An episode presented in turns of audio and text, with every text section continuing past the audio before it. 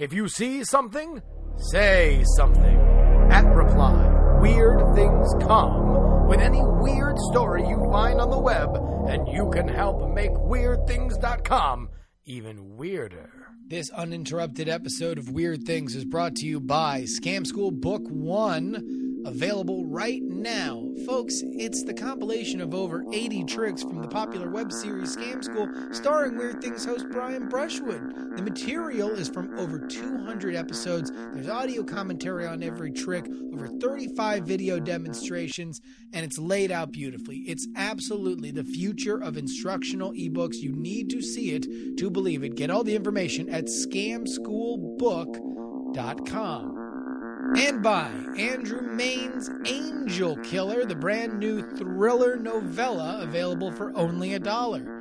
In front of security cameras, a tourist vanishes from the top of the Empire State Building and mysteriously falls to her death moments later in Times Square. A young girl dies crawling out of her own grave after having been declared dead a year earlier. On Fort Lauderdale Beach, a missing World War II airman and his aircraft show up as if he only died hours before. They call the mysterious man behind these unnatural events the Warlock.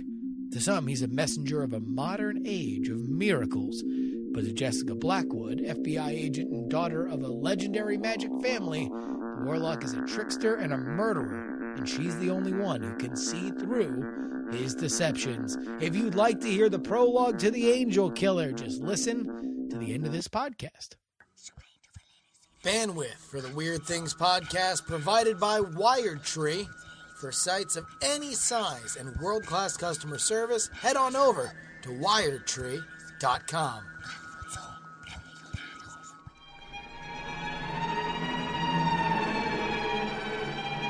Ladies and gentlemen, boys and girls, welcome to Weird Things, the podcast. I'm Andrew Mayne, joined by Mr. Justin Robert Young. Hello, everybody. We're back and better than ever. Mr. Brian Brushwood. And by better than ever, we mean it's late, and all of us have worked very hard, and we just want to plow through this thing so we can get the hell to bed. Speak for yourself. I took a power nap. Are you happy now, you vultures? You've kept us up. Let's get into business right now. So, uh, kind of a bit of an exciting bit of news last week, which actually why we waited like I think a year to do this podcast. Uh, yes, it was it was for this news that we were anticipating. Filmmaker, storyteller, Visionary, rich guy, Neil Canadian, deGrasse Tyson email receiver. adventurer.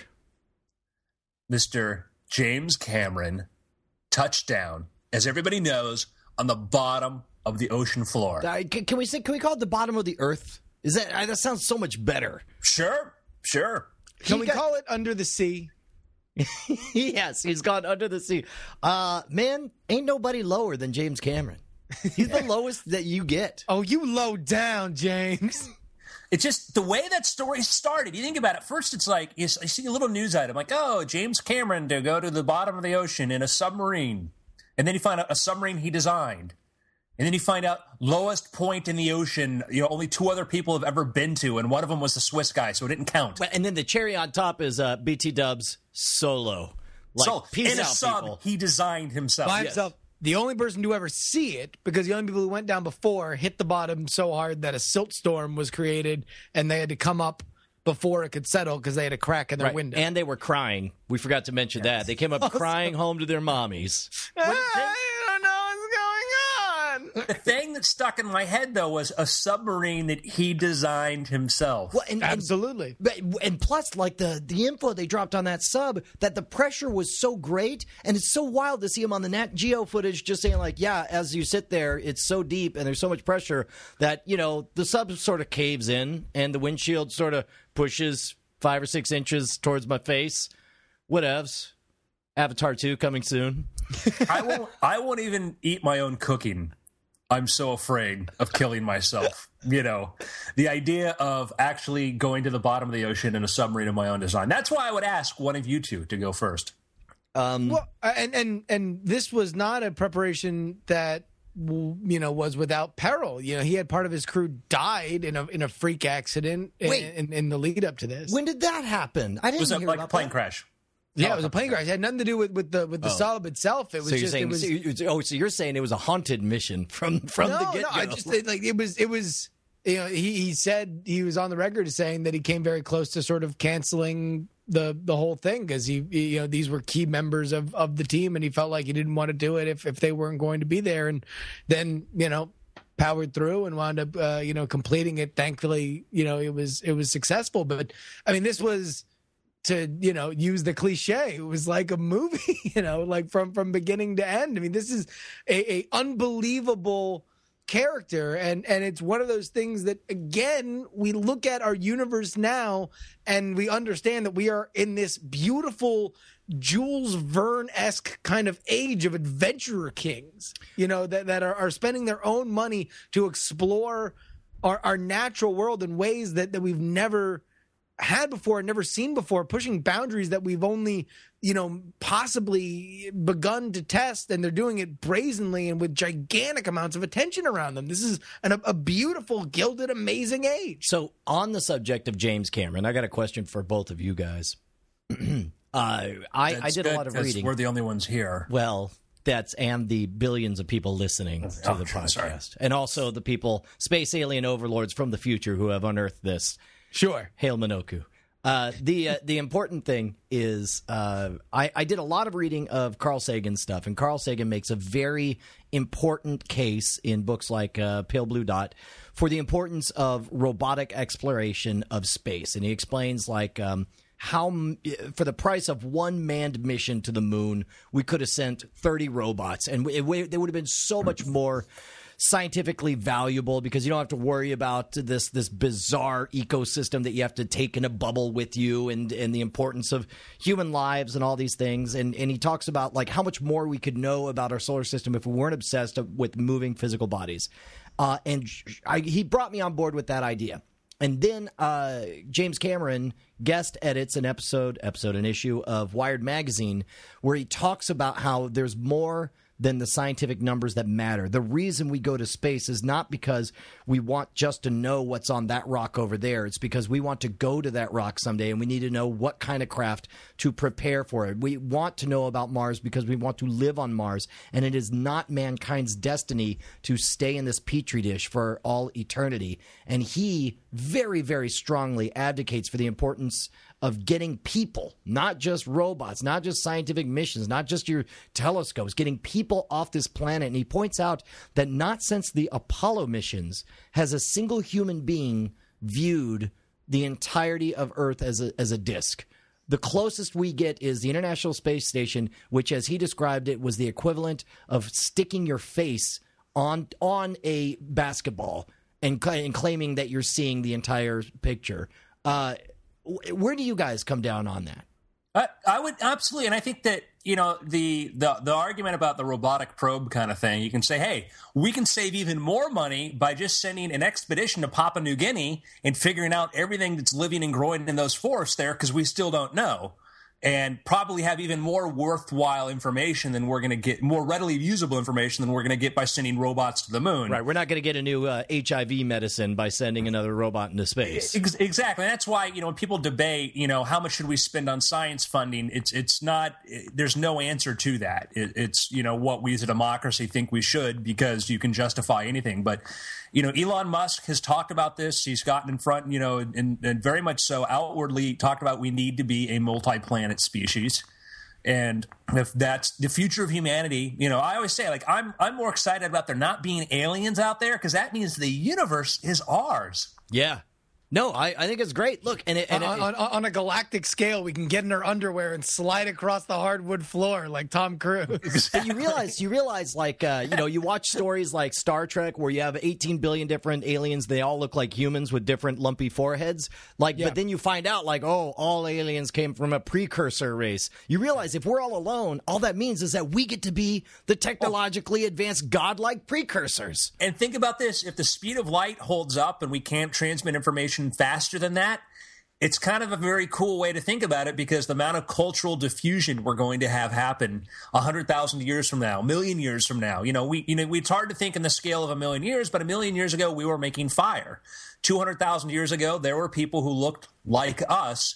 There will be people like us and people look radically different because of you know technologies we can't even conceive of 200,000 years from now. And that's a thing that's so hard for us to conceive of because we focus so much in our short term when you know it's a big future. Future's really Well, big. That's, that's interesting to think of that. What if we are certainly at a far closer point now to a constriction of human culture, uh, only to be, you know, uh, on you know, that this is a, a peak rather, and then as we spread out, you know, throughout the galaxy, that maybe there is there is a a oh yeah we're, we're closer to fire than yeah. we are to the future you know yeah we're absolutely we're closer we're well, close just to even that like you know, like now with, with telecommunications and the internet and stuff like that, we now like you can have your best friend in China, where where before that was on on a on a deeper, more constant level than you ever could uh, before. I mean, I think it's I think it's fair to say cultures. that that culturally,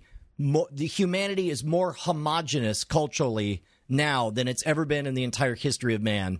I mean, uh, outside of And- you know the first man. it could that could change. I mean, if we Yes. go beyond, Well, yeah. Once know, we get off, once we get out of solar system, right, and once we start having relativity, relativity make it impossible for real time communication, and we stop being able to play, you know, deathmatch Quake against each other, uh, it's it's it'll fundamentally change things, and we'll get bizarrely different, especially as we we come to a time where not only will we be separated by unimaginable distances and by times, but also as it becomes culturally and and biologically important for us to adapt to different environments. Because look, for all the talk about terraforming out there, I suggest that we're going to see a lot more uh, adaptation of our own genes to where we end up than we will trying to tame the planet and fill it with the right things that we like. I you know I I think a lot about this, and I think that we're going to have a lot of what we've had before in culture diffusion, where you're going to get the people who are going to want to get the farthest are going to be the ones that are going to have the most radical sort of viewpoints compared to the rest of us, which will be religious people, people with a sort of different ideologies, and so we're going to get you know space Amish. You know, and we're going to get space Amish who aren't going to want, who are going to look for worlds more closely adapted or want to terraform stuff or whatever. But then we're going to get those of us that like, hey, listen, I'll become you know some sort of shape shifting synthoid whatever kind of thing and adapt whatever environment I want. I mean, yeah, it's, it's such a it's a hard thing to even fathom. And then the idea too that at the same time we're doing this, we're going to be evolving our concepts of virtual space, digital reality, and all of that in the amount of time that we spend, not even in physical space, but in other. I mean, it just blows my mind. So I have another question for you guys. go. I've been uh, looking at some property in Los Angeles, and I want to get your opinion on something. Um, Okay. I found a uh, it's an old ranch, and it's up in the hills. Um, it's got uh, I feel like, like I think like thirty acres. It's got a nice huge water tank. It's got twenty two bedrooms, a bomb shelter. Uh, it was built a while ago. Um, and uh, there's space for to build a you know some libraries and swimming pools. Got a lot a lot of space to expand into, and I wondered if you guys thought maybe this would be a good buy. 55 acres. 55 acres, and it's where? Um, it overlooks Los Angeles. It's up in the hills there. It used to belong to uh, Will Rogers, and then he sold it to somebody else. Oh my God, are you kidding me? This thing's uh, is it a steal? Is it a good bargain? Yeah, I I would say. I mean, it's probably like what 200 250 dollars. 250 No, million, no, I maybe? gotta, I gotta look at the price at this right now, but I think it's I think it's actually you know it's going to be sold for probably a little bit distressed, but uh, wonder if you thought Good, that might good make time uh, to buy. Market's yeah, never been no, better. down market, distressed property. Will Wa- Rogers used to live there just outside of L.A. They're not making more Southern California. It's close to where Steven Spielberg lives. There's nothing wrong with this property. There is no reason you should not buy, leverage everything you have to buy it right now. I could see no way this could go bad. I, I, you know, I'm excited. Uh, There's a little bit of history there, though, just a tiny bit of history. History's good, bro. I'll So- tell you what. They're you not make making, a little museum out of it, right? Everyone, everyone likes a theme to their house. and at the very least, interesting cocktail parties. So Sure. this this property uh, was bought um, from Will Rogers in the 30s, and a, a wealthy woman, an heiress, developed it, and she had a particular interest, kind of a hobby, if you will. And her friends had some ideas for what this property could be used for. Um, some people may have disagreed. You know, maybe a little bit of a, you know, a little bit of a, you know, kind of a, Are you- are a you- difference of opinion. You trying you trying to make this into Bleak House? What's the big deal? People fighting over how awesome it is? Uh, yeah. I mean, some people it was they were- they kind of was a long term investment, kind of a like, hey, let's build this thing, and then it's going to be really useful. Um, Was was it like Animal House? Did somebody try to kick them out? uh, at, at one point, yes, It was like the Yes. Blues Brothers. There- They needed to save the orphanage, and so they put on a concert with Will, Will Wright's ghosts. Well, they some of them went to jail, so they didn't get a chance to do the concert. Um, Jail? What? and the and the property's kind of sat still for a long time since then. Got a little bit of a stigma. Was it like Big Mama's house? No, I, it was you know, you know. There's there's another word when you hear the word. You know, it's kind of used as a pejorative. Some people have ranches, other people have compounds. Sure. Okay. You know, when you have a compound, it's you're you're up to no good according to the authorities. yeah. Well, maybe you just want to you want a little uh a little place for yourself. You want to feel safe with your family and friends. Yeah, so you nothing just got to with any of compound it up. Well, this was actually being built for somebody, actually. Dude, okay. Okay. Uh, Howard Hughes, No, Richard Garriott, no, uh, President Roosevelt. close. Really? No, Hitler's ghost. Count Chocula. very close. Wait a minute. Are you telling me? Are you telling me there's like vampires? Is a vampire compound? Back Vampire up. Hitler? Oh, wait. Hitler's ghost? Ding ding. Wait a minute. Wait a minute. Wait a minute. ghost. Wait, for actually Hitler? So, in the 1930s, there was a group of concerned Americans called the Silver Shirts. And like uh, many very patriotic people who supported the tenets of National Socialism, they foresaw an age in which, you know, a triumphant Germany and triumphant Hitler would want to come spend time in the United States and possibly in LA because he had a lot of friends there. And so they got together some money and they built a whole ranch, a whole facility, big, huge meat locker for all of his meat eating friends. And we're going to put in pools and libraries. And they got part of the property. No done. bunkers. Wow. So it is. Uh, it is an actual place, which I think we'll probably do a story on weird things. Um, the headline from the Mail Online is "Hail Hollywood: The Los Angeles bunker from which Hitler planned to run Nazi empire after the war." Oh my God, that's amazing. And it still exists? It's still for sale? yeah, it's still there. It's like kind of a little bit deteriorated, and so the group that filmed up, you know, formed up the Silver Shirts. Uh, basically, uh, you know, when Pearl Harbor came around, the United States government, said, you know, we're not going to screw around anymore with these jerk offs. Yeah, sure. So a lot of them got arrested, and uh, since then it was been a little bit neglected. Uh, Man, can you imagine? That was like after a triumphant Hitler. It's like, Hitler, what would you like to do now that you've won the war and you're running the globe? well, I, I I've I've heard that LA's quite nice this time of year. It's close to Who wants to go to Disneyland? it's on me, Uncle Adolf. So this uh, the this woman, heiress Jessie Murphy, bought their land from Will Rogers. and so Will didn't know. Uh, apparently, she struck up a relationship with a German man known as Herr Schmidt. He persuaded her to invest four million, that's sixty-six million dollars today, to transform the property into a Nazi stronghold fit for Hitler. Wow. This was supposed to be the seat of American fascism from where Hitler would one day run the United Why, States. why is this not a movie? Like uh, a bunch of oh, teenage by the way, kids. Herr Schmidt, unbeknownst to her, he was an alias. He was Hitler's agent in America. Oh my God. Wow. Why is there not a movie about this? Like you got you got six kids out on spring break who decide to stay in the haunted compound. And then it's like Hitler's robots were down there because they're like, uh, you know, they're anticipating that they would win, and it was a side project. And then Hitler's robots and like maybe Ghost of the Red Skull coming after him. Well, I don't know. It should be. Uh, the thing about this is like, So imagine you have an ex girlfriend like this girl, and you hear this rumor. Uh, you know, you, you heard what's happening to Jess? Oh no, what's going on there? Listen, dude. Uh, she's dating Hitler's secret agent in America and using her trust fund to build a secret empire for him so he can rule the United States. No, no, look, I dated her. She wasn't like that. She at least she wouldn't go for it when we were together. Yeah. Because I tried. I tried, and she was just total prudes. Hey, Brian, it's me, Herr Schmidt. Do you know where Cindy is? We need to meet up for a date later tonight. How do you like them apples?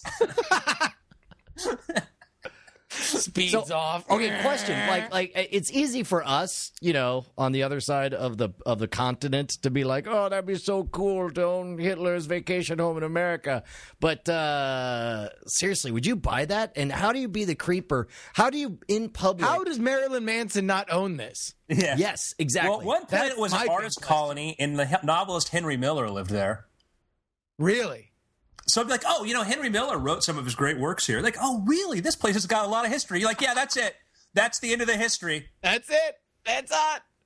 So that that is absolutely amazing. And number one, I think we're glossing over the fact that in his settling of where he would operate, you know, uh, th- this global fascist network, L.A. was what he selected. Dude, it's where the movies are made. By the way, you know, you know, we have a policy of not having our Twitters or anything open. But I got what I thought was a text message from my wife.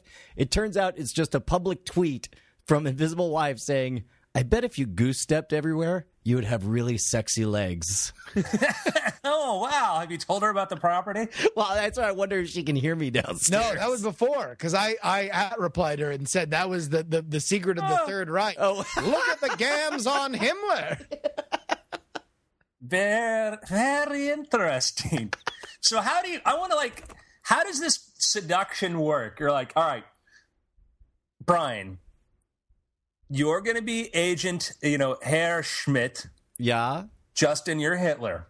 Okay. Hitler, you decided you love Hollywood musicals. Okay. Yeah. Okay. Okay. All right. You love Uh, Hollywood musicals. Herr, Herr Hitler. Uh, listen, things are going great with the war. I think. Wait, that- it's 1930s. You're, you're, you're still going to be man of the year. Uh, okay. Things are going great with the uh, rejuvenation of our country, and uh, except for that, the the damn menace that you're, I'm sure you got some kind of plan for. Uh, what uh, we got to think long term strategy here. Where are you feeling? Have Where, you seen the sound of music? yeah, yeah. Oh, the Alps. You want to go to the Alps? Sounds great. We can uh, we can get you a, a nice chateau. I like the I fact that Hitler much names a movie that takes place that was made after World War II about the German. this is uh, this is a little known precursor to the Sound of Music. I wrote the script. It's called The Sound of Music. I want it to be a historical fiction, but I need to make a little more history first. Hitler doesn't quite have a good grasp on the early years of filmmaking. So okay, so what's up, hits? Uh, you want um, you want uh, you want a Swiss chalet? We can make that happen. You like the Alps? We could do that. No, Hitler would like to go to a place with swimming pools, Oh, big fancy cars. Maybe- Hitler likes a fancy car and drive-in burgers. Maybe Hitler's a Chaplin fan too. yeah. I like that delightful scamp Charlie Chaplin. I feel that him and the Führer could be great friends one day. didn't didn't they actually? Didn't Charlie Charlie Chaplin do a movie uh, where he was riffing on Adolf Great Hitler? dictator. Yeah. yeah.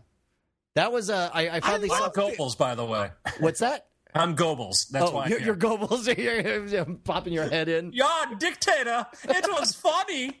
No, actually, the uh, like that speech he gives at the end of it. Uh, if you if you look it up on YouTube, somebody has set uh, a bunch of beautiful visuals to it, and it's like it's like strangely moving. It is without a doubt the single most heart touching, moving speech you will ever see by a comedian dressed as Adolf Hitler. I think that's that is fair. I don't know where we would really get any kind of competition outside the Olsen twins. Uh, or or um, uh, the Mel Brooks thing. Yeah. producer. All right, back to this. So Hitler, you need to explain to him your idea and how you're going to pay for it too. Yeah. What's what's going? Hold on. Look, uh, you're not you're you're not exactly the most popular guy over in America. I mean, if you, I understand Hollywood. Whoa, whoa, whoa, Herr Schmidt, who do you work for? You're talking to the big F here. You're in the house. Um, okay, well, uh, so what do you want me to do? You want me to go just uh, kind of roll up and down Sunset and uh, try to try to ingratiate you to some of the ladies? You know, uh, buddy, relax. It's California. You know, just let it happen to you. You get in the car, you drive down Sunset, you say, um, Hey, I'm Herr Schmidt. Who wants to go drag oh, race? Oh my god, we should like redo the show extras as if Vinny Chase is Hitler. and the whole entourage or excuse me, ex, sorry, the show Entourage. Sorry. Yeah, no, no, no, no. I, I, I was there with you. Although You know I extras mean? is So kind of cool too. Entourage, Because then I it's all of picture his friends. It's Himmler. It's Goebbels. it's Wow. like post World War II. But it's polka.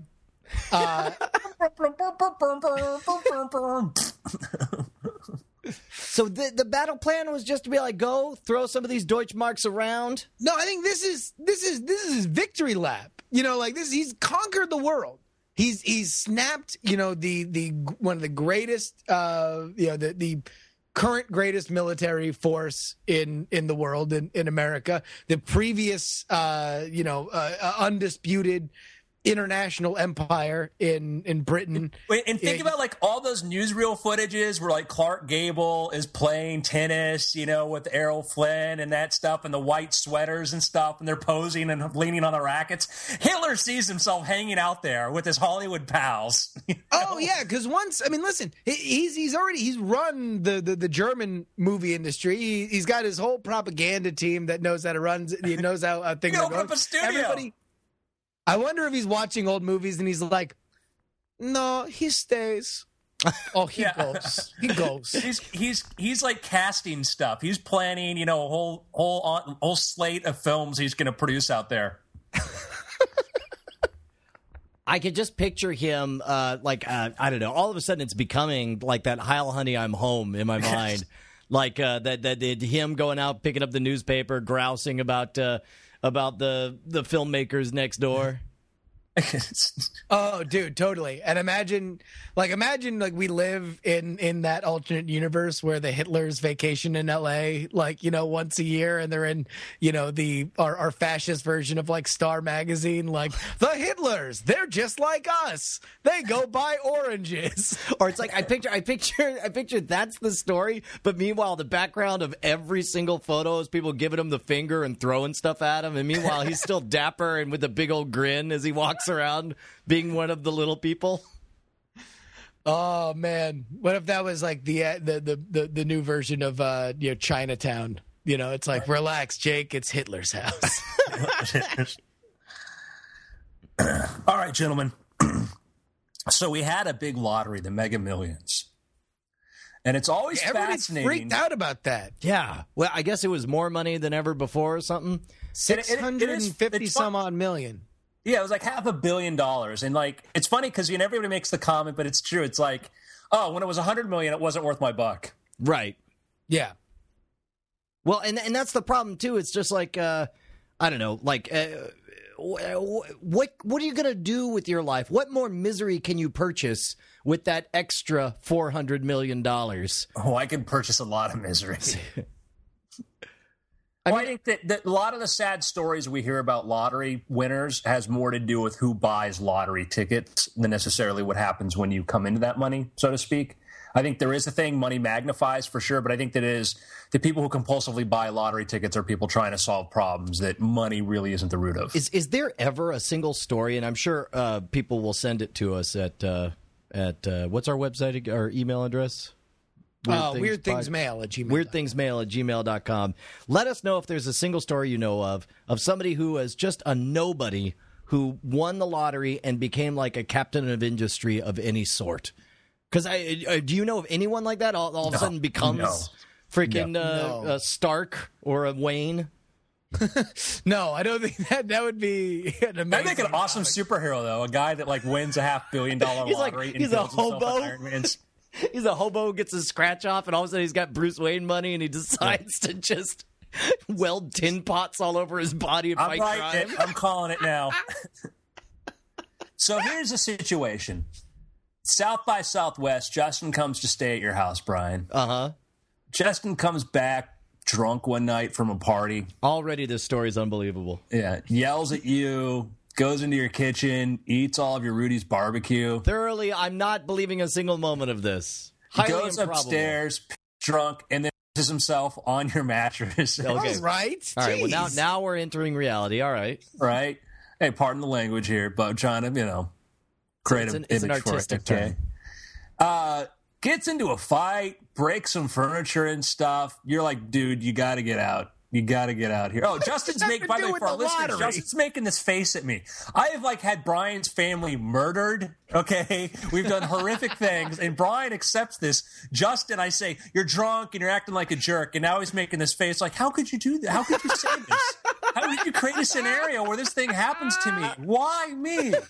What's funny is I'm ready to pile on. I'm like the fist fights with my daughter, and Penny kicks his ass. Oh, you, you, you like you tell him you, he's got to get out, and then you go up there and there's like two hookers strung out on cocaine. You know? Okay, no. Wait, Matt, did you say sorry. cocaine? Croquet I- I- is the game I play where I set up wickets and I was we, about to uh, say we, crack and cocaine, balls of and I coke around with tiny mallets. Dude, I want I want a photo of the three of us playing croquet. I want a Photoshop of that. we were Like wearing jaunty outfits. So you, you go in there. there's like a couple of hookers. when you're- you want to get high, but also play garden sports. Croquet. Bonnie's like, you got to kick him out. You got to kick him out, Brian. I was like, sweetheart, he brings all this cocaine though. I don't want to. Kids love Then you hear a gunshot upstairs. I was like, okay, sweetie, I got him. I got him. Hold on, I'm I'm gonna go on up. All right. And so, uh, he punches you. wow, it's just smash cut to me just getting punched by Justin. Punched, right. No Throw one him out. interrupts the croquet game in progress. Yeah, you have to call the cops. Okay, it's literally his pants are falling down off his butt. You know, as he's tripping into the street, they haul him away. All right. Okay. He's like, where's he gonna go? He'll end up in the cocaine mines. You get a phone call. Twelve hours later, whatever. He's like, "Listen, I'm back in Florida. We are done. We are done. And I'm like, you mean done done with uh, our friendship? Done with the friendship." Okay, Done. but but I'll still see you Tuesday for NSFW, No, right? Amtrekker. Oh wow. Um, okay, well then who's gonna who's gonna write for Game On? Uh, Uh, I don't know. Find your find a new monkey. You're like, you're like, I, I'm he going turn- pro. All he, he Pro turns in for game my on. He just for the first for three weeks he turns in scripts where just which is just a string of expletives, which you guys think is funny at first, and then you realize, oh no, this is going to be every week. That's all it is. Okay. Because he starts emailing us photos of him defecating. Yeah, exactly. So he gets a show in Revision Three doing that. Whoa, hold on. My point is, you go upstairs. Bonnie's like, I'm not cleaning that room. You got to clean it up, Bry. All right, She's calling you Bry now too, by the way. Okay? Bry, You- Bry. Right, you got to clean up. You're like, fine. You go upstairs with a garbage bag, and it smells horrible. There's beer bottles, there's used condoms. I mean, it's just despicable. And you go in the corners. You got your little little ski pole to stomp the trash, and you're throwing it away. Stomp, stomp, stomp, and then you stop, and you see a little lottery ticket. Oh yeah, and it's like smeared with his feces but you look at the numbers. and Winners, uh, how how much money? hundred million. Wow. Is there? Hold on, Bon- Brian, And phone's Bonnie ringing. tells you, by the way, she says, phone's Brian, ringing, by the way, he made an inappropriate pass at me. oh God, what an Brian, a-hole. Brian, your phone's ringing. Pick up your phone. All ring, right, ring. uh, hello, hello. Go f off. I hate you. I just wanted to let you know. Bye. God. All right. Well, that certainly cinches that. I mean, look, there's one of In your beer. there's one of two ways this could go down. Either Brian, hold on. Your phone's ringing again. hello, hello. I'm trying to have an inner monologue. Oh, I'm sorry. I think my phone my phone call dropped. Damn you, AT and T. Uh, I under your desk. I'm not going to tell you which. Bye. God damn. All right. Uh, look, okay, so here's the thing. There's only two ways this can go. Either I can, I guess there's three ways. I can just give him the ticket, in which case I'm crowning King Jerkface of Butt Mountain. or I could point out that he never would have The have first known. of his name. Yes. the- or I could point out that he never would have known he had this winning ticket if I hadn't found it. And we should work out some kind of partnership to split it. It seems fair. At which Or point, though, you are bringing a very destructive force back into your life on a permanent basis. yeah. Or I could just claim it's mine, and then if Justin ever says he thinks I'm a liar, I'll just throw him a couple million dollars. Who's going to believe him? But also, what would that money do to him? What, that money? Hopefully Yeah. go on a bender and kill himself. I freaking hate that ass. Hold on, Brian, you just got a text message. Yes, hello. It reads, I answer all my it text was- messages It with was hello. it was your downstairs desk. and then hold on, wait, another one just came in, and your upstairs desk. and then hold on, wait, another one came in, and your daughter's. Okay, all right. Look, I'm Oh, not and giving by the him. way, I A, wouldn't use that toothbrush anymore. I'm, I'm not giving him a dime. Get this, get this a hell out of my face. I'm gonna, So I'm gonna you just, dedicate. you just claim it as your own. I, I will, and as a precaution, I dedicate ten million dollars of the money. Let's say what after taxes, it's like what 70 million, 50 million. We'll say 50 million. I'm going to dedicate 20 percent of the income, 10 million dollars, to a team of people to drag your name through the mud and keep you contained and broken. You're going to become my own pet. So, So that- you've so claimed what the do. money, and now you get a call from a very prestigious law firm in Miami Beach that is informing you that the uh, there are credit card records that I purchased the winning ticket because there are lotto records at the convenience store that printed out the winning ticket and they can prove that it was sold at the time on my credit card and you have uh, illegally cashed this ticket in. All the money is mine. hmm. or you get a call. Brian, your phone rings. All right. Hey, hello, hello. Hey, it's it's, it's Zach, Zach Holder, everybody's friend. Oh, Zach. Everybody loves Zach. I mean, Yeah, I I'm. Uh, they just released me from the hospital. hospital. Yeah, I've been in a coma for two weeks. oh, oh no. What, uh, what happened? I I was walking out of a convenience store. I just bought a lottery ticket, and then Justin comes up to me and asks me for some money, and I tell him no, and he cracks a bottle over my head, and apparently just kept kicking me in the ribs and knocked me unconscious, and he took my wallet. Could you go check and see if maybe he has that still? Oh my God. Brian, you got a text message. Uh, hello, text. I've just used uh, a million dollars to buy a golden desk that you can assemble. Also, I put in the box. So wait, at this point, does does Justin have all the money? No, you have the, you don't. He doesn't have the money. He Oh, made that up about the attorney. Okay. You look at the letterhead and you realize it was written on crayon. Okay. Wait, how? Cl- tell me something like this actually happened. I, you got to figure it because it's like what what is the record keeping on these types of things? A slip well, of paper? here's the this is this is this is based in part in truth. Okay, so right now one of the tickets was won by somebody who worked at a McDonald's with other people there, and currently the claim is that there was some sort of lottery pool, and this happens a lot with lottery pools, where the person who keeps track of it is obviously the person who's really into the lottery, sure. And it, there's been numerous occasions. I mean, just too many to count, really. Meaning, I really didn't look it up. There's been several occasions Too many for where me to the person count, who runs the lottery pool shows up, uh, on, some magically has a winning lottery ticket that was separate from the one that they that bought. everybody bought. Oh my god. But it's like at the one I mean on the one hand it's just like how do you not try that? How do you not try to pull that off? When it's like it's the difference between you getting a 5 million dollar, which don't get me wrong, 5 million dollars, you know, that's that's not nothing, but as an annuity that's what 200,000 a year maybe versus a 100 million dollars, which is a life-changing everything. And then it's like you could spend the money to fight off the legal attacks from all the jerks who are trying to take what's rightfully yours, you say to yourself every night What- as you go to sleep. And that's that's what happens. There's this discussion that happens at some point where a guy or a woman realizes they've got that ticket. They tell their spouse, they look at this. This is a hundred million dollar ticket. Yeah. And they're like, well, what? And like, well, we know we have the lottery pool, and maybe sometimes it's not part of the lottery. You know, the smart lottery pools they photocopy the tickets, and everybody gets a copy to see. So when it Yeah. wins, that you know what happens. But the problem is, is when you're the person who runs the lottery pool, if you win on an outside ticket, it's always going to look hanky. Always going to look hanky. Well, and think about think about that, man, because if you're in charge of the office pool, then you are the type of person who's really into the lottery. So it's Yep. likely you would buy some extra tickets on your own. But it is like, how do you explain that? Uh, what? Wait, I don't. Why do I feel good for these jerks? Screw them all. They're all loser winners. Why would you? I mean, whatever. So there might be people at McDonald's that just ran into a whole ton of money. Like, Oh, I mean, good Yeah, for their them. lives are probably going to be, you know, you know, torn apart by it. But at least they're going to get a. At least, at the very least, it's going to be an awesome summer. Yes. I guess. Sure. Jerks, all of you. Why are So- you mad at them? I don't know. I- When you think about it, like, because you think about, like, you know, oh, well, you know, poop under your desk. I did. All right, finally, I'm gonna pick up the phone. like, Have Justin Robert Young killed. I don't. I've got many more millions where that comes from. Now, just shut up and do it. After you, find, you know, I didn't even know I had a desk in the garage.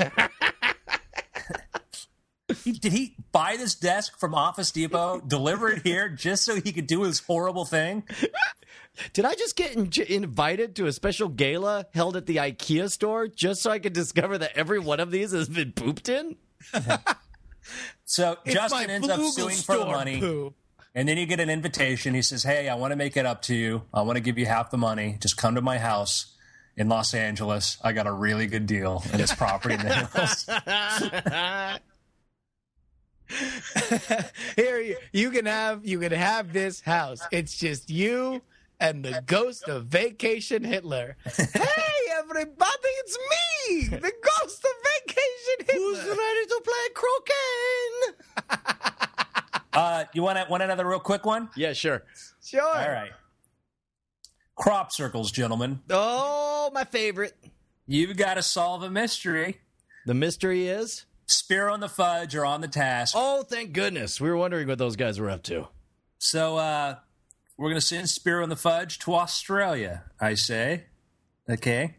First thing Spiro does is buy a big old cowboy hat Yes. and so a Texas belt buckle. they've got some crops I crops like there. that you you you you're running it like like a D and D game. the They've the got fudge some- they- immediately invests in. they've got a field there. They've got a crop field there, and they've been getting some circles in the field.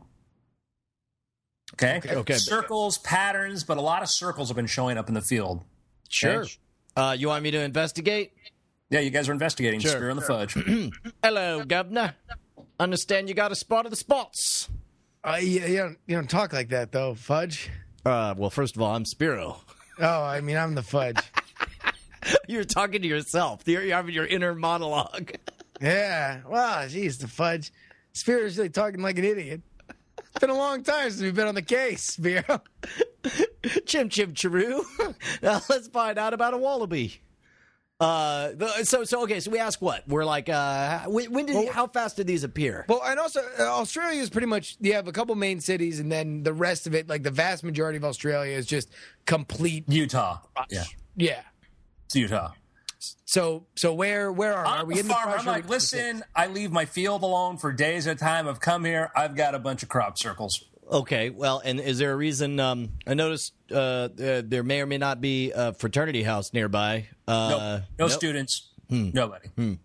Is it a haunted fraternity? They like, did there used to be students and then they all died? Did Hitler ever live there? The dingoes, I got them. No, no, no, no, no. Okay, now uh, these circles, uh, do they look like what we Westerners think of as crop circles? You know, the tight. Oh, as pattern? opposed to us foreign Australians Yeah. and our crazy ideas of a circle. Uh, yes. You really don't have an accent for an Australian, by the way. Now that's racist. hey, I listen. mean, listen, listen. We are international crime fighters. We we are ferried. We've been in Italy.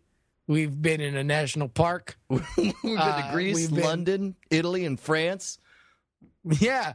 All of other countries are like pooping our pants compared to Australia. That's but right. we're solving this case right now. That's right. So now let me ask you this. When did they start showing up? oh, since the uh, the crop t- seemed to come in, since the crop kind of got developed. G- wait, got wait. You mean as long as you've had crops, you've had crop circles? I just noticed this year, but it seems to be as soon as the crops have, have become fully grown, we started to see this. Now, what what do these crops look like? Can you describe the crop circles? Because obviously we're on the ground, and I don't possess a go-go gadget helicopter for which They're- I, I can mean, they're lift just sort of off the ground. circular patterns. Just sort of sometimes they loop, sometimes they spiral with circles. Uh, Is there any reason that do you have dust devils around here? Mm, no, no, no, not particularly. I haven't noticed any. What about regular devils? No, I, I don't know what that. Tasmanian That- devils, That, sounds like an American joke, and I don't appreciate it. Jer- Jersey devils. No, that is incorrect. What about the devil? Yes. Any other questions? The devil go down to Georgia, but his idea of Georgia was Australia because he didn't know. He's just a crazy devil. What about the devil and Mrs. Jones? All right, so have either are of we them? done? Because obviously I'm going to have to call in some better experts. No, listen, I'm, I'm real close to this one. Tor- tornadoes. Uh, no. No, listen. All right, Spiro, Fudge. you gotta you gotta calm down here. Look, I think he's the devil. He's not the devil. I'm pretty sure. I'm not the devil. Okay, He's not look, the I'm devil. not even talking to you, and don't, please don't eavesdrop on our private conversation All that we're having right in front of you. yes, We- we have to listen. This is how we talk out. Listen, we we again we've been called around the world because we have these great deductive reasonings. We are. Now, I'm starting to really think this is aliens. Now, wait a minute. Why would it have to be aliens? It could be uh, fraternity boys with a helicopter. What's with you and fraternity boys? Yes, Spiro. You really listen. You're really you're really myopically focused on these 18 18 to 21 year old boys running around a field Positive. I'm just saying that. Uh, and I'm there's- adding that, but I'm pretty sure that's what you're thinking. Don't tell me I'm wrong. Well, that is, and uh, but is, I'm just thinking. I'm really regretting calling you two in here. what are they Really wearing? regretting. I was hoping to get some answers, Is and it like frankly, are they I'm- in short? Is it like one of those like Diet Coke commercials from the '90s where they have like maybe the handkerchief hanging out the back of their jeans? Wait, what? A bunch of frat boys are making crop circles together. Teamwork. This this got really really specific. Uh, let me add, back to the crop circles. you describe them as circular, but not precise circles. Am I right? I mean, some of them look like they're you know circles, but then some of them look like spirals, and Spirals. Wait a minute. Wait a minute. You don't have what kind of wildlife you have around here? I mean, it's Australia. That's not an answer. We Uh, got everything. I mean, we got snakes, we got bats, we got you have wombats. koalas. What's that? you have wombats, Wombats, kangaroos, wallabies, dingoes. wallabies. Sure. Could be wallabies. Why would you say it would be wallabies? Uh, if a bunch of wallabies were in an underground boxing ring and they all beat their left eyes out, then they might list to one side in a circular pattern as they ran through your fields. Are there any other questions you should be asking me? Maybe. Is Wallaby a nickname that you would have for just like a real virile frat boy who's like kind of like we're talking like ripped? Okay, like, you know now the muscles who's you have like like right over your crotch, like they kind of cut down, like they have those It's very like, uncomfortable. peeking out of their Um, jeans. All right, listen. Uh, the Prime Minister of the United States just called, and he says, seriously, is it the devil? listen, I have a very secure fence around the property. Okay. it's locked. We've got cameras monitoring everything that comes near Uh, here. uh, uh, wait, let, let me see the let me see the cameras monitoring tapes. Yeah. All right, and And also, you know do they go in slow motion just in case we're talking about frat boys here? Really fast frat boys. Yeah, you see that we got it's very secure. This is a very very secure farm. Okay, Now, have you gotten a lot of media attention? Like, are you selling tickets for this? Maybe this is some sort of uh, hoax I- on your part. This, inter- this interferes with our cash crop. what is your cash crop? Opium.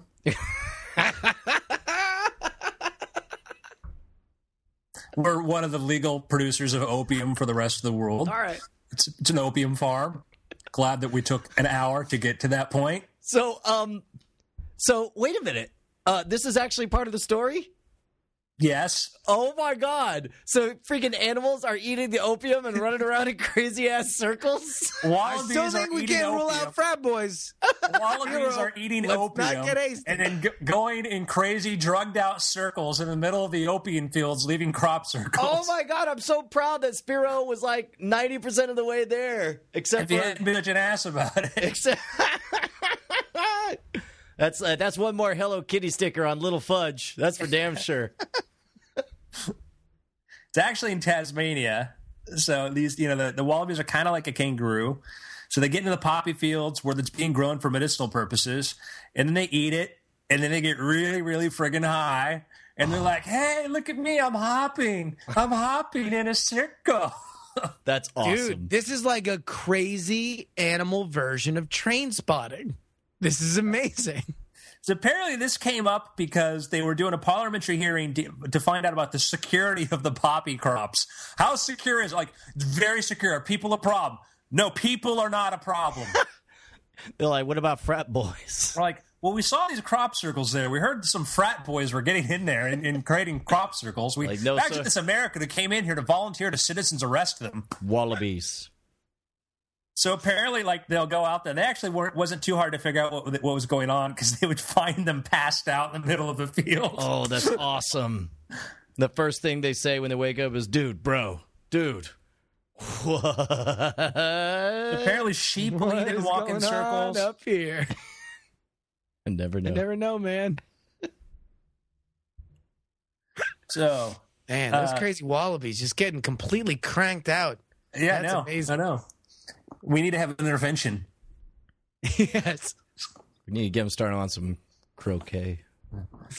All right, boys and girls, time for picks. I I can go first. wait. I'll go first. You go first. Do you know what I'm enjoying? what? Is my signed copy of issue one of the Provider. Oh, snap. Look at that. Mine's Written upstairs. by Brett Rounceville, inked by uh, what's Oliveira's first name? Bruno Oliveira. Yep. Uh, it's amazing. If you guys need to go to lukeryaninsurance.com and check it out. Uh, if you don't know, we've talked about Brett the Amtrekker Rounceville for a while. One of his life dreams has been to write a comic book, and I, I thought it was great in and of itself that he got to write the dang thing. I did not plan on it being such an awesome Real story. Like, Well, it's a, not. I mean, it's a physical, real comic, sure, but it's it's a good one. I want to know what comes next, and I want this project to continue. Oh, to you were surprised. You were surprised that Brett wrote a good comic. I was surprised Brett knew how to write. Is what All I'm trying to say. He is he is a very primitive man of primitive means. No, I mean listen, Brett is uh anybody who watched our live investigation of the Night Creeper uh knows knows Brett if you've listened to NSFW, uh you know then you know Brett. It's it's a great story. Uh I've actually I read early versions of scripts for the first like four and and it's it's it's amazing but you need to get on this right now i mean i think i've said this before with uh with with, with the provider you know a, comic book there's a lot of things that have gotten cheaper with the internet um and surely making a comic uh, with on-demand printing uh, has certainly become easier and cheaper than it was before. It is not an easy or cheap thing to do. It is still incredibly resource and and, uh, And to money it- intensive. to do it well in your first time out is utterly phenomenal. Well, and it's it's one of those things where it's like it deserves, uh, you know, it, it deserves your faith. This is not something where, you know, if if you you're kind of inclined, it matters if you act now and go and, and go get it because uh, it's only if you can make money on this that we can see more of it. And I think it's really great. And if if you know, there's other people, if people who are involved in the comics industry happen to listen to this podcast, then I think they need to take a look at it because it's certainly something that uh, I think could get picked up and do really well because it's well written. I, I love the character. I love the art. It's super awesome. The Provider, issue one by Brett Rounceville. Go check it out. And now I'd like to give you my pick. Uh, no, which uh, I mean, it's a testament to the to the project that uh, that both of us are so enthusiastic about it. I'm going to do my pick. Go. I saw with Mr. Justin Robert Young. Oh, God this damn it, you took mine. Go ahead. I saw the Hunger Games, which I enjoyed. Oh, Hunger Games, the movie, thought it was very well done. I liked the book, was looking forward to the movie, enjoyed the movie. I So- thought uh, Gregory Ross did a really good job with that. Tell and me- uh, very much liked it. Thought it was well done, held my attention throughout. I enjoyed every bit of it and thought it was just a, a, a, delightful movie. Glad that it's doing really well and I look forward to the sequels. tell me if uh, now you, since you read the book, you're qualified to, to walk me through this. Um, I enjoyed a lot about the book, and then it would do things that would utterly remind me that this was written for 14 year old girls. And it really took me out of it and annoyed me, and it, and it really took a lot of steel for me to kind of plow through the entire thing. And I suspected that I would enjoy the movie a lot more because I was hoping there would be less of that fourteen year old girly stuff in there. Um, I mean, there's an awful lot of that book about her traumatically deciding which of her two boyfriends she likes better. Uh, it, it- how am I going to feel about the movie? Um, there's there's a couple points in the movie where they make you aware that there's this, you know, that you know, there's another guy pining for her, and seeing it in a movie theater filled with teenage girls. it's funny how they kind of pop at that. Oh my I- god! It was I- it was a shocking audible explosion when when they when they cut back to the poor other boy. Oh, really? Yeah, Oh, but yeah.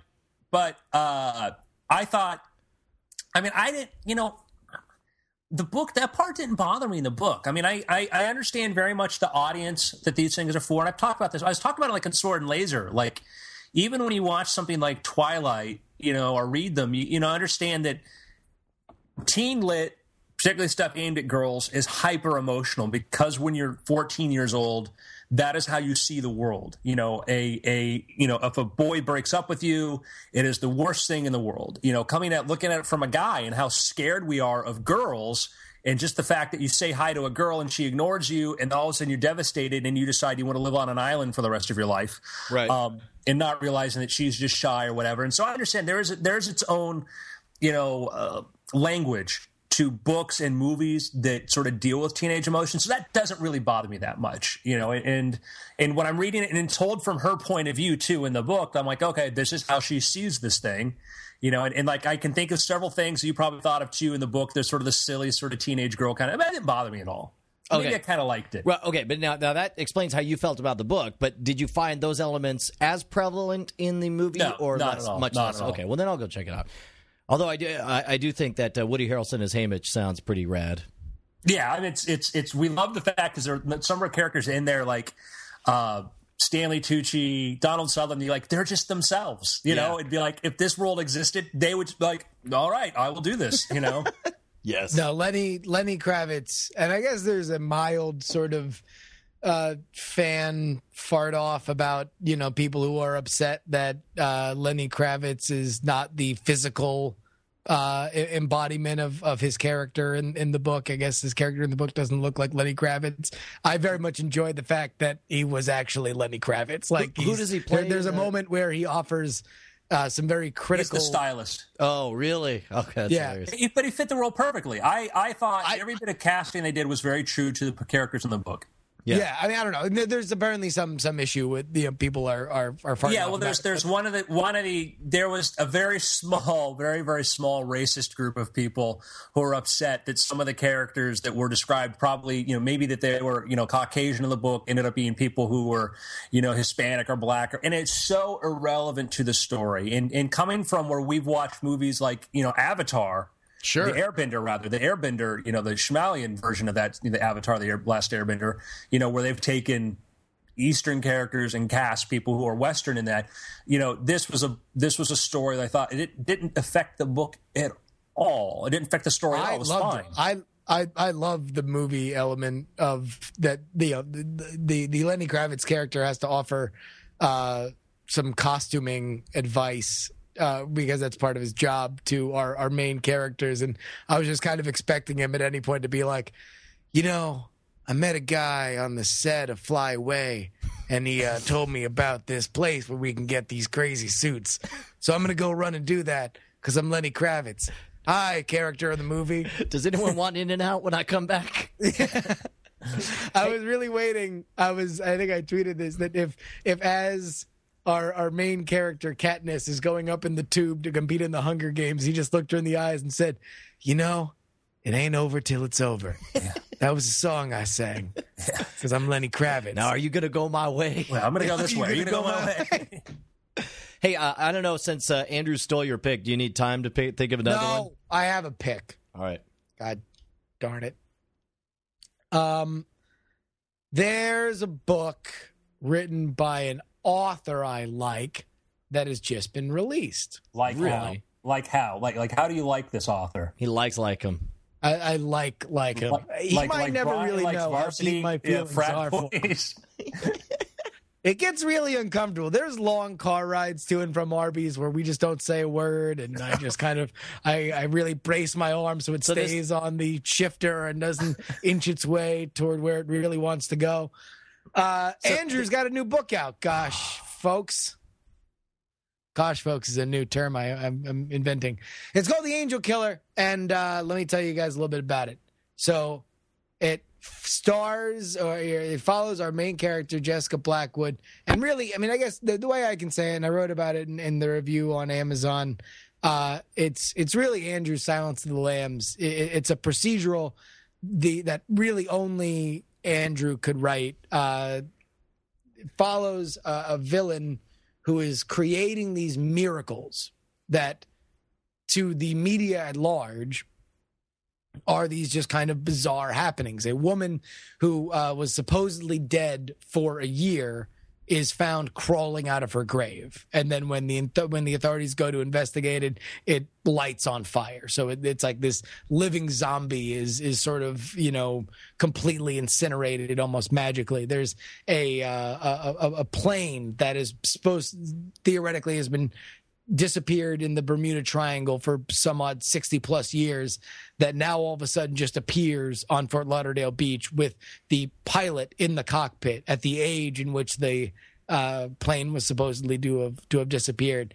And the FBI has to has to figure this out, and it's up to our our, our heroine, our, our main character, Jessica Blackwood, who comes from a family of magicians, to realize that these are not so much miracles, quote unquote, but more grisly murders that are designed for uh, you know nefarious means uh, by this uh, by by the guy who's orchestrating it and is sort of playing games with the authorities. If you like crime thrillers, if you like uh, you know procedural stuff, the, what what is the X factor here is that Andrew has this this very brilliant kind of uh, magic mind, and and you know I've been lucky enough to to be involved in uh, you know television and hear through friends that have been involved in television projects uh, for for magic. And you, really, the scary part about it for me reading the book is that it really would not take that much money. It would be like a basic cable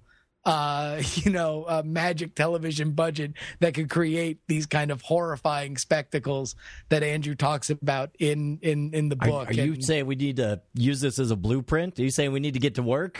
i'm just saying it's it's it's it's really it's it's scary when you look at the the narrative of how things go how believable it is and the reaction to it is something that you could very easily see taking root and and the kind of logical places where the the reactions take the America and and and the world, you know, because a lot of this is sort of echoing out into our our culture. So I found it fascinating. It's a super awesome page turner. I mean, we're getting a lot of really great uh, reaction for it uh, already. But you know, Andrew, what what do you think about your own book? Uh, thank you, Justin. Exactly as I wrote it for you to say. You know, actually, I, I thought uh, I was excited too because there's a there's a book that just came out from an author I like, like called Scam School, Book One. That oh, uh, that's going to be my next pick. no, no. I mean, that's the what I was trying to. I was trying to find a way to worm into it to like make it a war to see which of us was the one you were talking about as you were talking about Oh, this ebook that just no. came out. We're like, yeah, yeah, and then you pick one, but I, I wasn't able to squeeze. it I take back Hunger Games. Brian Brian has reinvented the magic book with the Scam School book. Okay, please, please check it out. It's available on multiple platforms. And I, I do not say this lightly. You pick up every now and then you pick up a magic book and you go, there's one or two neat tricks. You pick up Brian's book and there is a career, a lifetime of great, fantastic material in there. One or two tricks, pick up two or three tricks just well, alone in there, and you're great. But there's just a constant source. There's a great source. He teaches it well. They've got video. The way he put together the book itself is just an example of the future of the book. And I, I'm not just saying this because Brian's here. I actually was waiting for an opportunity to actually rave about this, and I feel remiss for not bringing this up. It is fantastic. It's cheap. It's eight bucks. It's like getting an entire encyclopedia set of magic videos and books in there. Highly, highly, highly recommend Brian's book. It's only seven ninety nine, available at Amazon.com right now. It is the number one selling book in like like in how to like entertainment stuff. Number one selling magic book. It is fantastic reviews. People absolutely love it. It is a huge amount of material. If you wanted to go out there and go to a magic shop and try and buy a bunch of magic DVDs to learn how to do this stuff, it would literally literally cost you hundreds of dollars worth of material to do this. And Brian has put all this into there. And what's great is these are things that Brian does. Brian's not a guy that just tries to turn out books or thing material like that. When you go to Barnes and Noble, sometimes you'll see a book by guys who've never done this stuff. They just comb stuff from other places. This is tested material. Brian knows the angles. Brian teaches you really, really well. And you it can see it work. It, has got links to the Scam School episodes right there where you're watching it work in front of people, you know? Yeah, and and it's think about this. It's like if you've thought like, oh, I want to learn magic, but maybe I don't have the skill for it or whatever, this is perfect for you. It is a perfect way for you to start because Brian takes the idea this is written, you know, this is written not for magicians, it's for people who just want to learn how to do cool stuff and entertain people. You know, if you want to impress girls in a bar, if you want to go show your kids something cool, if you want to go to work and do something really neat, all of us can testify to how much magic has helped us in our own personal life and our own careers and being able to impress and do stuff for you. Just two or three tricks out of there, and you're going to be the center of attention whenever you want to be. You know, every all of your friends will hate you because all the girls are going to want to talk to you. If you're girls, pick the stuff up. This is a great thing. It's a really really neat thing to be able to do some of the stuff in there. I cannot cannot rave about this enough. It is the best value there is in Magic right now. I mean, wow. I absolutely mean it sincerely, Brian. Dude, that is that really means a lot because you know I, I hold your uh, opinion in high regard, especially with your background of Magic. And please use my Amazon affiliate code when you buy it. So I no, I'm kidding. Yes, no, no go to blurb it. Scam School volume one. Brian and uh, with the help of john they did it they put a lot this was not a slap together kind of thing. This was how no, do we tell a story in this medium? How do we do it really well? And did a fantastic job. Well thank you man. Okay then. Someday justin will do something we'll want to talk about. Yeah. Maybe and know, when, and the, when the, I do, I'll be able to talk about it my goddamn self, not you two enabling weirdos. Uh, so I was thinking with uh, maybe maybe after the podcast, uh, the Angel Killer is written from the point of view of the female protagonist, which Justin does a pretty good falsetto. But actually, the first part of the book is just sort of a, an opening narrative, and I was hoping maybe Justin would do that. The, sure. You know, yeah. Uh, yeah. I'll I'll record it. Uh, you want me to record it live now on? No, no. Whenever you feel like it. No, it's fine. Yeah. Or we could just stare at you when you do yeah. We're like, oh, that's pretty good. And we could comment yeah. about it. We're like, he really sounds like a, he sounds like a pretty yeah. girl. Go to the girl's voice. Do a pretty. You be a pretty girl. Andrew, you a pretty Andrew, girl. Can I ask? Can I ask? Can I ask no, I'll do it. So if you're listening to the podcast, uh, it'll be right. It'll be right after uh, the. You know, it'll be like in seconds. Literally, just keep listening. Don't do anything, and, no. and it'll be in your ears in seconds. Boys and girls, ladies and gentlemen, thank you for joining us. It's been weird.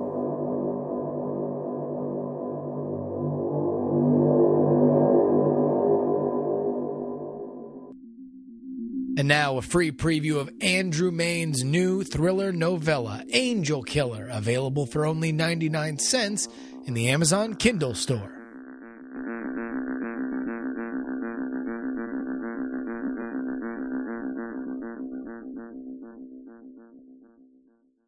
Prologue The devil had whisked her away. That was the only explanation. She felt like she was flying, but she knew she was soon going to die. When the man in the baseball cap and the aviator sunglasses opened the door to his truck, she just thought it was going to be a quick trick. Make a couple bucks, go see Wallace over at the station for some ice. No big deal. In and out in 20 minutes. Unless he was drunk or had trouble getting it up, that was always a bitch. The look on his face was bad news. There was no look just a blank expression. This made the part of her brain that told her when she was in trouble tingle a bit. Problem was that it was always tingling. She'd learned to ignore it. Besides, it was cold and raining. The hawk nosed woman running the diner had given her the stink eye, Haley knew if she stayed in the parking lot trying to trick any longer, the crone would have called the sheriff. When the devil came, his truck looked warm and dry. She climbed inside and pointed to a lot down the highway where the county stored stacks of concrete barricades. It was her usual place. There was a motel about six miles away, but that was a hassle. Her Johns didn't want to spend the money anyway. The man pulled onto the gravel road like she told him, then took a canister from the center console. She thought he was going to huff it. He turned the nozzle toward her and squeezed the trigger. Blackout. Flying. When the cobwebs cleared, she could see the glow of the dashboard and hear the roar of the engine. It was night. Her legs and arms couldn't move. They still felt like she was floating. It was a weird high. She remembered him talking about ravens or something like that, telling her that she was just an experiment. Experiment? She'd done a lot of that in her 17 years. Unlike this, though. He turned toward her and pushed. His blank face didn't even blink. She went backwards and kept going. This wasn't flying. This was falling. He'd tossed her out like an empty beer can. The cold wind whipped at her skin. The glow of the dashboard was gone, and she kept falling, falling. This must be what it's like to die, she thought, falling forever. The devil with a blank face picks you up in an SUV, then pushes you out the door, and you fall forever. Haley didn't scream. It still felt like a dream, although she knew better. Grandmother told her she'd go to hell. She just didn't tell her that hell wasn't a place that you actually got to. It was a bad trip to eternity. Falling. Angel Killer is available to you right now for only 99 cents anywhere you can access the Kindle store, including iPads, iPhones, smartphones of all stripes, and Kindles themselves. More information, go to andrewmayne.com slash books.